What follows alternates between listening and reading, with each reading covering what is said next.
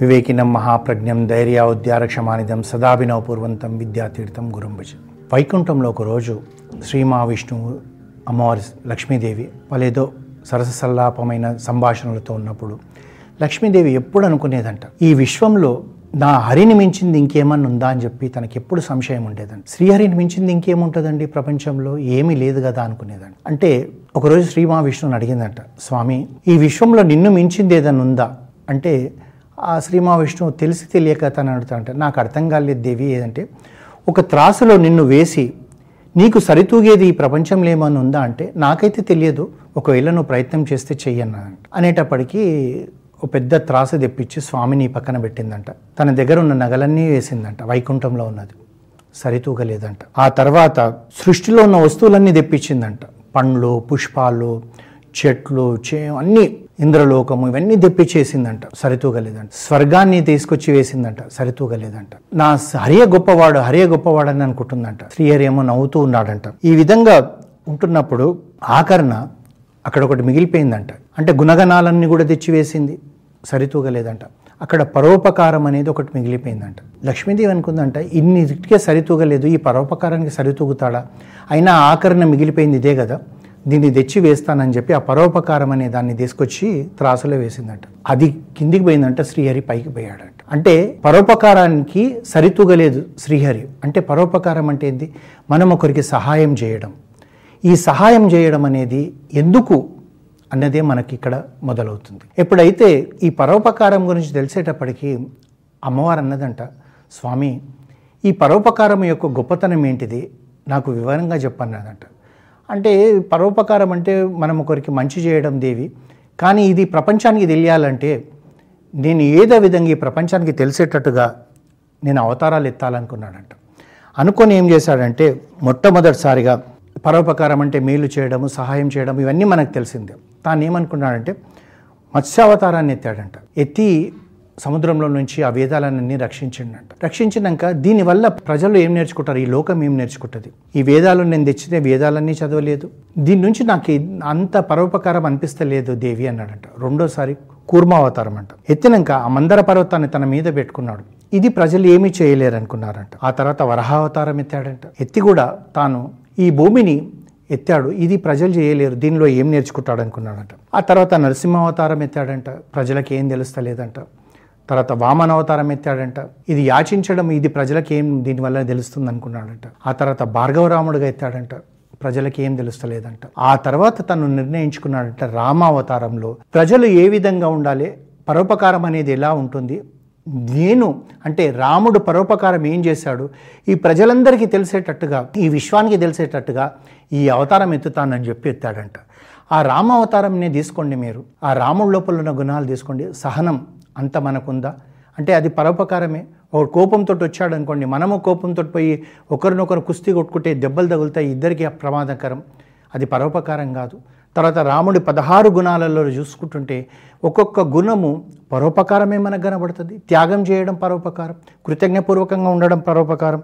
ఏ విధంగా మనం చెప్పినా కానీ విశేషమైనది ఉంది ఈ పరోపకారంలో అంటే ఒకరికి సహాయం చేయడం.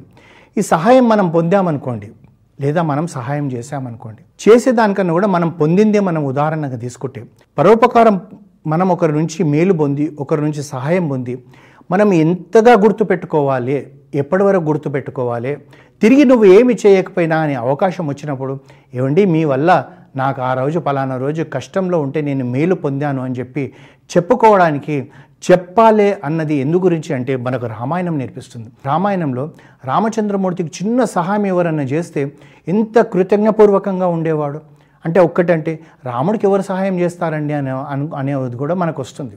చిన్నప్పుడు రాముడికి వీధిలో ఏదైనా ఎవరైనా దోవ చూపెడితే ఇంటికి వచ్చి ఆ తల్లికి చెప్పుకునేవాడంట అమ్మ నేను పలానా వీధిలో నుంచి పోతుంటే నేను ఆ రామాలయంకు ఆ శివాలయంకి వెళ్ళాలనుకుంటే నాకు దోవ తెలియకపోతే ఓ పెద్దయ్య నాకు దోవ చూపెట్టాడమ్మా ఆయన చూపెట్టకపోతే నేను ఆ వీధులన్నీ తిరిగేవాడినేమో అని చెప్పుకుంటాడంట. అంటే నిజమా అండి రాముడికి అవసరమా అనే ఒక ప్రశ్న రావచ్చు. భరద్వాజ మహర్షి చిత్రకూట పర్వతానికి దారి చూపెడితే దారిలో వెళ్తున్నంతసేపు లక్ష్మణుడితో ఎన్నిసార్లు అంటాడు లక్ష్మణ ఈరోజు మహర్షి మనకి దారి చూపెట్టకపోతే మనం ఎంత కష్టపడేవాళ్ళం నాయన? ఆయన అంటాడు.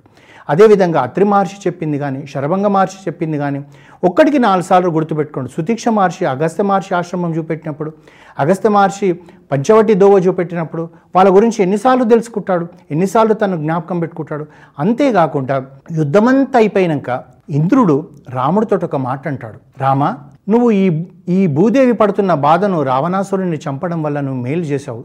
నీకేం కావాలో కోరుకో మేము ఇస్తామంటాడు ఇంద్రుడే దిగి వచ్చి స్వర్గం ఇస్తానంటే రాముడు నాకు అయోధ్యలో ఇది కావాలండి అది కావాలని అడగచ్చు. కానీ రాముడు అది అడగడు. ఈ యుద్ధంలో నేను గెలవడానికి కారణమైన వానరులకు వాళ్ళు ఏ యుగంలో అయినా సరే వాళ్ళు తినడానికి మంచి రుచికరమైన పండ్లు జలము దొరికేటట్టుగా చూడండి అన్నాడు ఈ రోజు కూడా మీరు చూడండి ఎక్కడన్నా ఏ అడవిలోకైనా వెళ్ళండి ఏ వానరాన్నైనా చూడండి అది ఎప్పుడు ఏదో తింటూ ఉంటుంది. అంతేకాకుండా వానరంకు తెలిసినంతగా జలం ఎక్కడ నుంచి పడుతుందో ఆ చప్పుడు ఆ జలం అనేది తనకు తెలిసినట్టుగా మనకు తెలియదంటారు.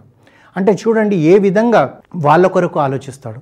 అంతేకాకుండా విభీషణుడు కూడా రాముడితో అంటాడు రామ నేను నీకు బహుమతులు ఇవ్వాలనుకుంటున్నానంటే రాముడు ఏమంటాడంటే ఈ యుద్ధము మనం మనతోటి గెలిచింది కాదు. ఈ కిష్కింద నుంచి వచ్చిన వానరుల వల్లనే గెలిచాము. నువ్వు ఇక్కడ రోజు లంకకు రాజు అయ్యావు నీకు ఇబ్బంది కలగకపోతే వాళ్ళకు బహుమతులు ఇవి అంటాడు కానీ తనకి ఏమని అడిగాడు. రాముడు అది. అంటే కృతజ్ఞపూర్వకంగా ఎట్లుండాలన్నది మనకు రాముడు లోపల ఉన్న ఒక్క ఆ గుణం పదహారు గుణాలు కాకుండా ఆ ఒక్క గుణం మనం నేర్చుకుంటే అండి మనకు ప్రతిదీ విజయమే ప్రతిదీ జయమే. ఎందు గురించి అంటే దీని గొప్పతనం ఏంటిదంటే ఒకరోజు బ్రహ్మదేవుడి సృష్టినంతా సృష్టించాడు కదా ధరాదేవి అంటే ఈ భూదేవితోటి ఒక రోజు అన్నాడంట అమ్మ నేను కొండలు చెట్లు చెరువులు సముద్రము ఇవన్నీ కూడా నీ మీద నేను సృష్టించి పెట్టాను కదా. నీకు ఎప్పుడైనా బరువుగా అనిపిస్తుందా? నీకు బరువుగా అనిపిస్తే నేను ఏదైనా తేలిక చేస్తానమ్మా అంటాడు. అంటే అప్పుడు భూదేవి ఒక మాట చెప్తుంది. నా బారో గిరివర నా బారో తీరవర కృతజ్ఞ బారో భారస్య అంటది. అంటే ఏంటంటే నా బారో గిరివర అంటే ఈ కొండలు పర్వతాలు నాకు భారం కాదు బ్రహ్మన్. ఈ వృక్షాలు కూడా నాకు భారం కాదు. కానీ చేసిన మేలు మర్చిపోయిన వాడిని నేను మోయలేను అంటుంది. అంటే కృతజ్ఞుణ్ణి నేను మోయలేను. కృతజ్ఞపూర్వకంగా ఉండేవాళ్ళు నా నా మీద ఒక పువ్వు మాదిరిగా ఉంటారు. కానీ కృతజ్ఞుడు ఎవరైతే చేసిన మేలు మర్చిపోయిన వాడు ఉంటాడో వాడు ఈ కొండల కన్నా ఎక్కువ నాకు బరువుగా నేను భావిస్తానన్నదంట. అంటే ఆ భూదేవికి మనం భారం కావాలా? ఒక్క నిమిషం ఆలోచించండి. కాకూడదు. అందు గురించి ఏంటంటే మనం ఎప్పుడు కూడా ఆలోచించాల్సింది మనం చేయాల్సింది మనకు మేలు చేసిన వాళ్ళని మర్చిపోకూడదు. అంటే ప్రతిదీ మనకు మానవులలో మనకున్న ఇప్పుడున్న వాతావరణం వాతావరణంలో ఏంటంటే ప్రతిదీ మనం డబ్బుకు ముడిపెడతాం. ఎవరైనా డబ్బు సహాయం చేస్తేనే అది సహాయం అనుకుంటాం. కాదు నువ్వు ఒక పక్క ఊరిలోకి వెళ్ళావు నీకు దోవ తెలియదు అక్కడ నువ్వు అడిగావు నువ్వు వెళ్ళే ద గమ్యం ఎక్కడ అంటే అక్కడ ఎవరో ఒక అతను అయ్యా మీరు ఇలా ముందుకు పోయి కుడి చేయి తిరిగి ఎడమ చేతికి వెళ్తే మీరు వెళ్ళే మీకు కావాల్సిన దారి దొరుకుతుందని చెప్తే అతన్ని కూడా మర్చిపోకూడదు. డబ్బుతోటే కాదు. ఇంకా డబ్బుతోటి అయితే ఇంకొకటి కూడా ఇబ్బంది ఉంది ఈ రోజులలో. మనకు సహాయంగా అవసరం ఉంది. నేనే నా స్నేహితుడిని అడిగాను. నాకు పదివేలు కావాలంటే వాడు స్నేహితుడు కష్టపడుతున్నాడన్న అభిప్రాయంతో ఆ పదివేలు తెచ్చిచ్చాడు అనుకోండి ఆ పదివేలు తీసుకున్నాక నాకు ఒక ఆలోచన వస్తుంది. నేను అడగగానే వీడు పదివేలు ఇచ్చాడంటే వీడి దగ్గర లక్ష ఉండి ఉంటుంది. పొరపాటు చేశానేమో ఇరవై వేలు అడిగితే బాగుండేదేమో అన్న ఆలోచన నాకు మొదలవుతుంది ఆ తర్వాత నేను ఇచ్చేది వదిలేసి అడగగానే ఇచ్చాడంటే వాడి దగ్గర బోలడంత ఉండొచ్చండి. నేను తిరిగి ఇవ్వాలా? తర్వాత ఇంకొకటి ఏంటంటే ఓ నలుగురికి అరే పలానా రోజు మనకు నాకు ఇబ్బంది వస్తే మన స్నేహితుడు నాకు సాయం చేశాడని చెప్తే ఎక్కడ నా వ్యక్తిత్వం చిన్న చిన్నతనం అవుతుందో అనుకుంటున్నాం కానీ సహాయం చేసిన వాడు గొప్పవాడు అని చెప్పి నువ్వు నలుగురికి చెప్పకపోతే ఆ రెండోసారి అతను సహాయం చేయడు కదా. అది మనకు నేర్పిస్తుంది. పరోపకారం మన పరోపకారం. మనం ఎప్పుడు గుర్తుపెట్టుకోవాల్సిందంతా కూడా ఏంది? మనకు వీలైనంత మటుకు చేతనైనంత మటుకు మనం సహాయం చేస్తూనే ముందుకెళ్ళాలి. అది మనం తెలుసుకోవాల్సింది. హరిహోం